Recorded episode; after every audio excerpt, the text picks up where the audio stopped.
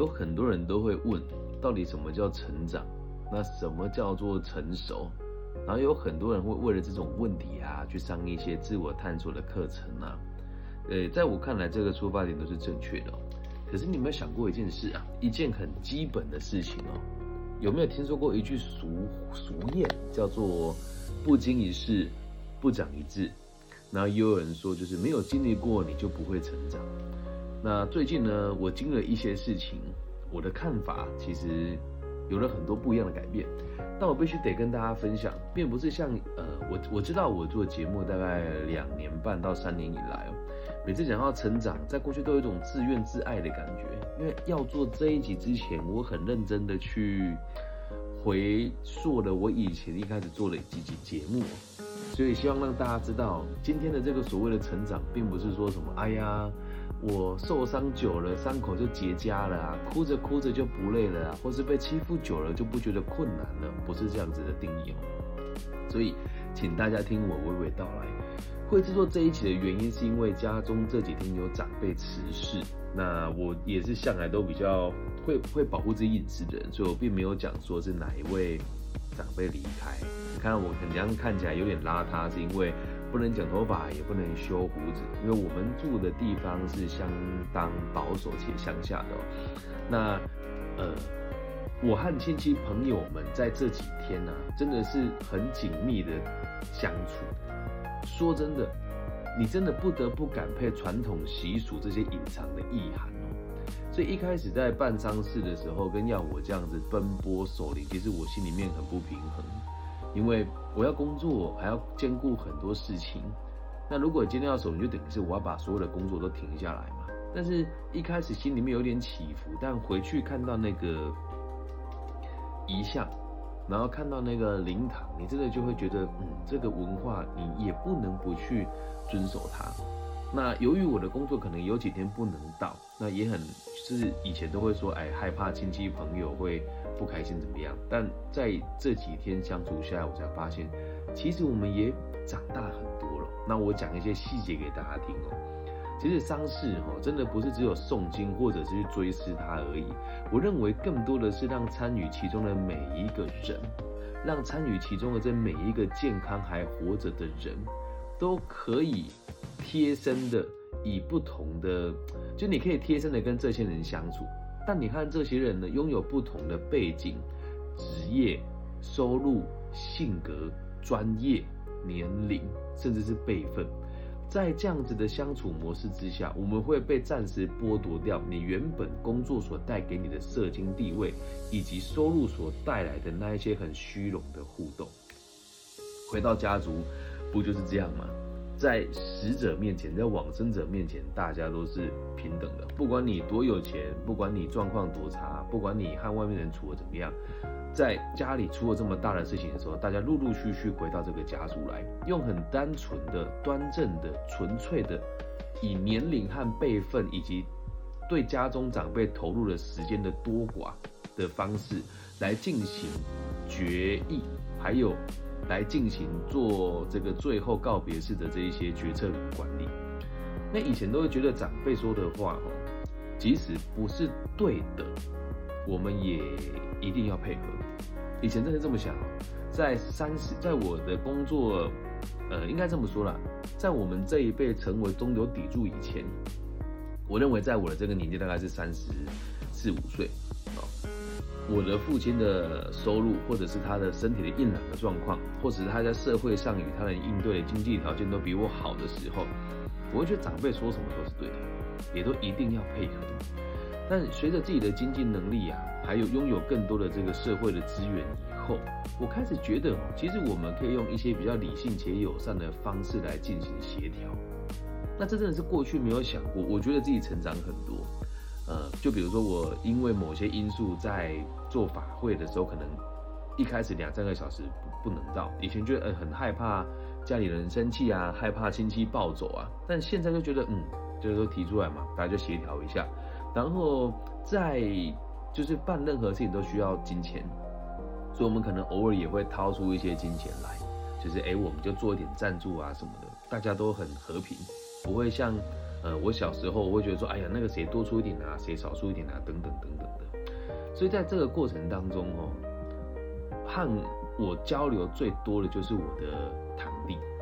那其实真的也很有趣，我们做了很多真诚且难得的讨论。我们在这中间的二十几年呢，在这中间的二十几年左右，我们几乎都没有太多的互动。二十几年，那你说你们感情那么差吗？倒也不是感情差，是真的大家的工作也比较不一样，然后生活的地区呢也不一样。那在这几天的守灵过程，我才知道，原来我跟我弟弟只差了三岁。原来我们都已经三十几岁了，因为看到他，你会觉得，哎呦，怎么这孩子长大那么多？就哎呦，怎么印象中他是一个很哭闹、很就是被宠坏的孩子？小时候的印象。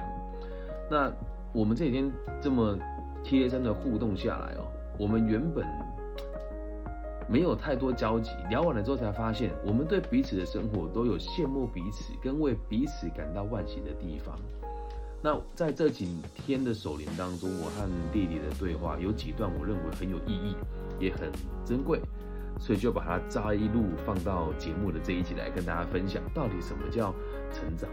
那我先简单的说一下我跟我弟弟的呃两个人的关系，就是中间都很陌生。那过了这么多年，其实他呃，我不能说自己的我我的事业并不是很成功，但我还蛮理解我在做什么的。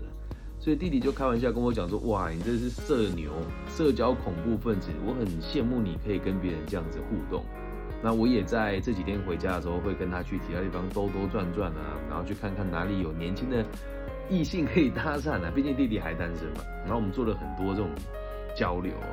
那我真的有一种很深的感触：如果没有一个人引导你，或者是你没有看过一个人用什么样子的方式生活。你永远都不理解你自己要的是什么。那其实我跟他的互动，原本我都认为，毕竟家里的人哈，如果你去跟他建议某些事情，他做得好，那叫应该的。那如果你去建议他某件事情，他做的不好之后，又回头说，哎，是你教他做，你又要被长辈盯。但这次我觉得我们两个都很成熟了。我说啊，我当哥哥的，我觉得如果你对我的这个专业，或者是你对我的这个。言行觉得还不错，我们就可以多多交流。那我我也觉得我这个弟弟很值得敬重，也很值得肯定。原因是因为，呃，家中的长辈有一些状况，他也都是很认真、很付出，然后也会因为家里人的期许来来牺牲掉自己未来的一些发展。总而言之，就跟我过去看到他完全不一样啊。然后我们就摘录中间几段跟大家分享。有一段哦，他问我说：“其实很多事情呢。”哦，就是想做，可是为什么往往都做不到？我就回答，其实就是你不想做而已啊，并不是什么想做而做不到。我们永远都是不想做才觉得难，而不是难才觉得不想做。所以你想这件事情呢？如果我问你是难才不想做，还是不想做才觉得难？他的回答就是不想做才觉得难，就对啦。然后我就补充哦。我说，可是很可惜哦，大部分的一般人跟普通人哦，都是觉得难才不想做。然后这时候我弟弟对我发出一个非常灵魂的拷问，他竟然问我说：“那哥哥，你为什么觉得自己不是普通人？”他在问这句话的时候，其实内心非常的，我觉得是有礼貌，他很害怕，觉得这是不尊重或是不尊敬。我跟他说都没有关系，因为。大部分我们在行业的人都很不容许别人挑战他，但我觉得不只是你，任何一个学生或是任何一个质疑我的朋友，你要说出你的真心话。他说你为什么觉得自己不是普通人？我想了一下，因为毕竟我们两个互动的时间都在凌晨一两点的时候，守灵嘛，长辈都走光走光了，我们才有办法好好的对彼此说话。因为如果他的长辈也在，他的爸爸妈妈在，我的爸爸妈妈在，跟我的爸爸的兄弟。姐妹在的话，我们两个年轻人讲话就是，啊，怎么说呢？虽然我们都已经是家家里可以独当一面的这个年纪的男生了，但是讲坦白一点，是现在的现代人的年龄都比较，呃，应该说寿命比较长了，所以我们还是被当做孩子看待。所以当时就只有我跟他，然后冬天又非常冷，我们的故乡在彰化埔盐的一个非常乡村的地方，然后很冷啊，然后晚上在这样很。传统的三合院，也不能讲它破败，因为人都搬光了，就是中间那个灵堂，就真的看起来也是有点害怕了。我们两个就在那边一边泡茶一边聊天，所以在那个情境之下，我就跟他讲说，我们就以兄弟的方式来互动，就不就就不把你当做外人了，所以这个互动就更加的真诚了。我说，应该说多数人呢，生活都是得过且过的。那这句话不是骂人家或者看不起人家，你看看你跟我的生活当中，也都有一定程度的比例会有不得已的无奈。那我们会说得过且过，但这也是一种自己的选择。只是我的得过且过的这些比例比较低那么一些些，而且有的时候是因为为了别人，我们得做一点牺牲。可是回归到根本，为什么说我们不是普通人的原因，是因为就你看这一次的这个伤势，如果真的是轮到我跟你做主的时候，没有长辈的时候，你觉得我们还会做这么多繁文缛节的事情吗？他说，嗯，也对。我说，但是我们还是得尊重啊。为什么？我们也是这样子走过来的。当我们的上一辈做了某一件事情，我们觉得应该可以改进的时候，这就是一种成长。但是这些上一辈对我们的期待，只要你一直承袭不变，就会变成所谓的普通人，有趣吧？普通人不就是过着普通的生活，然后朝九晚五？他没有不好，只是如果我们要讨论的事情是你要设定目标，而你却达不到，那你就是普通人啊。因为家长不会教你设定目标达到目标，家长只会告诉你听话。孝顺，家长只会告诉你考个这个公家机关，然后一辈子稳定的过下去。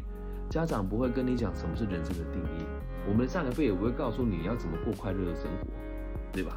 那我没有照他们的期许来过生活，所以我不认为我是普通人。那我弟弟也说了哦，那照你这么讲啊，是不是像你这样子才是成长？是不是要有突破才是成长？其实我自己也觉得很矛盾，我到底要改变，还是要照着现况活下去呢？好，那其实我这句，我就听这句话，我就在思考，弟弟问我这句话是不想普通，还是对现在的生活觉得不开心呢？然后我没有说出口，弟弟帮我泡了一杯茶，已经凌晨两点多了，我喝了一口之后，我就跟他讲其实，呃，你你照你这么讲，你会觉得你现在生活好像蛮失败。因为弟弟也跟我说，他觉得他这几年的生活没什么改变。我说，接纳失败其实也是一种成长。但请你记得哦，失败不是贬义词，而是接纳自己的不完美以及不努力啊。啊，可是很有趣哦，如果你没有努力过，你不会知道自己有多不努力。所以倒也不是说一定要成功的人生，而是要让自己知道。所有的事情都是自己选择的。那我我的感觉是，这些道理哦，没有人会跟我弟弟说，因为我们家族啊，父执辈的这个权力很大。就像我爷爷说什么，我的爸爸跟我的叔叔都只能照单全收。所以他的爸爸，我的叔叔跟我的爸爸对我说什么，我也都百分之九十只能照单全收。我们不敢做太多的。突破，不敢做太多的突破。那在这个逻辑之下，我们也都会变得越来越保守。他就跟我说，他很多事情都是他爸爸给他的建议。他问我呢，我说啊，我可能比较叛逆一点点，我没有百分之百照我爸爸说的来做。所以回归到根本啊，我就跟他讲说，你一定要去行动。所以行动完之后，你才会知道自己不够努力，或者是你的努力是不是自己想要的。那弟弟又说：“他说那行动就是一切的答案吗？”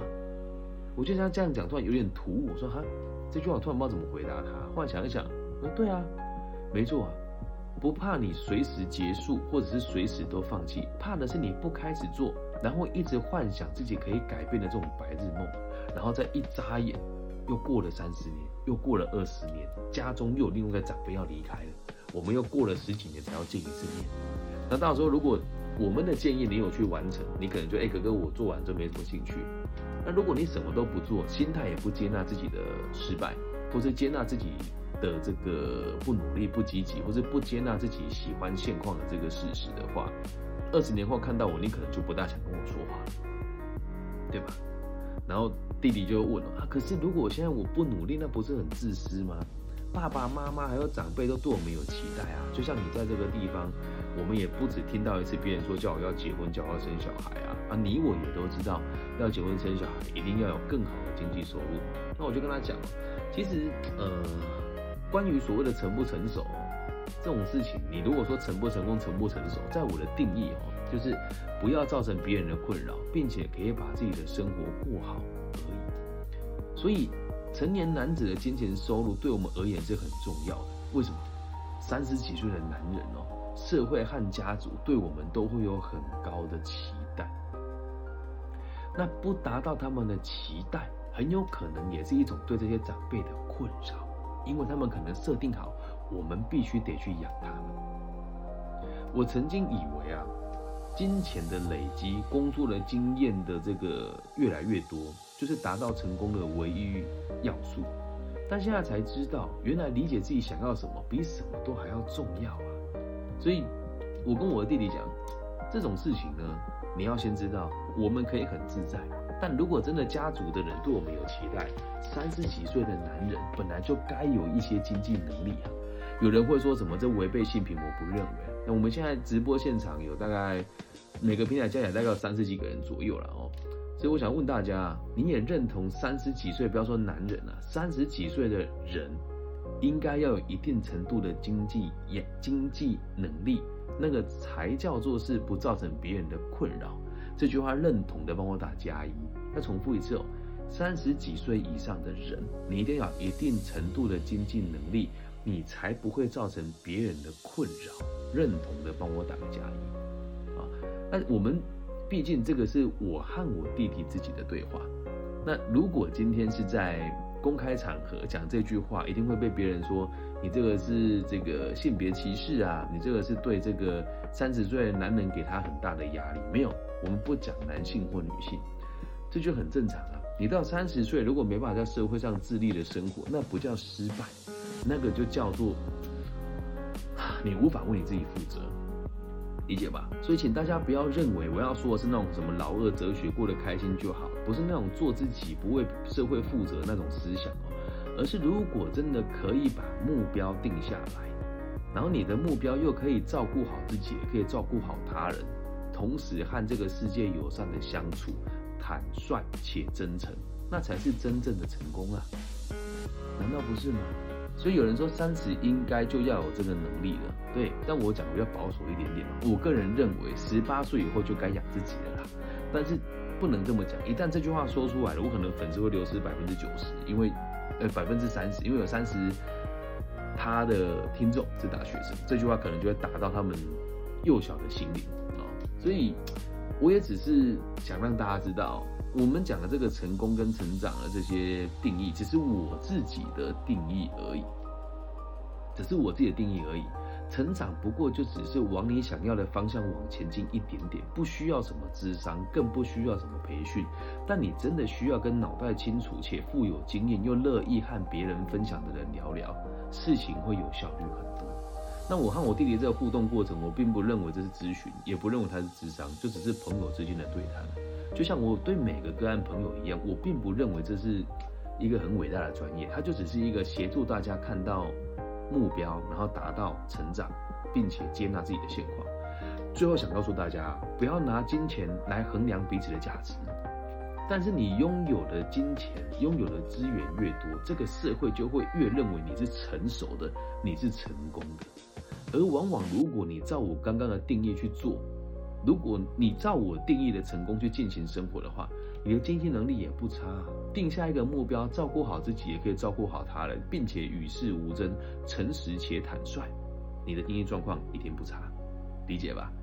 感谢大家的收听。那我们在直播现场有人问说，因为不想为自己负责，所以收入无法增加，这个说法还是不对的。应该这么讲，不是不想为自己负责，你的生活如果你的要求不高的话。那你干嘛要增加收入呢？我说的收入是能够把自己生活照顾好，不造成别人的困扰。那如果你对家庭有责任，对社会有责任的话，你想要赚多一点钱去照顾别人，那你的收入自然而然就会增加了。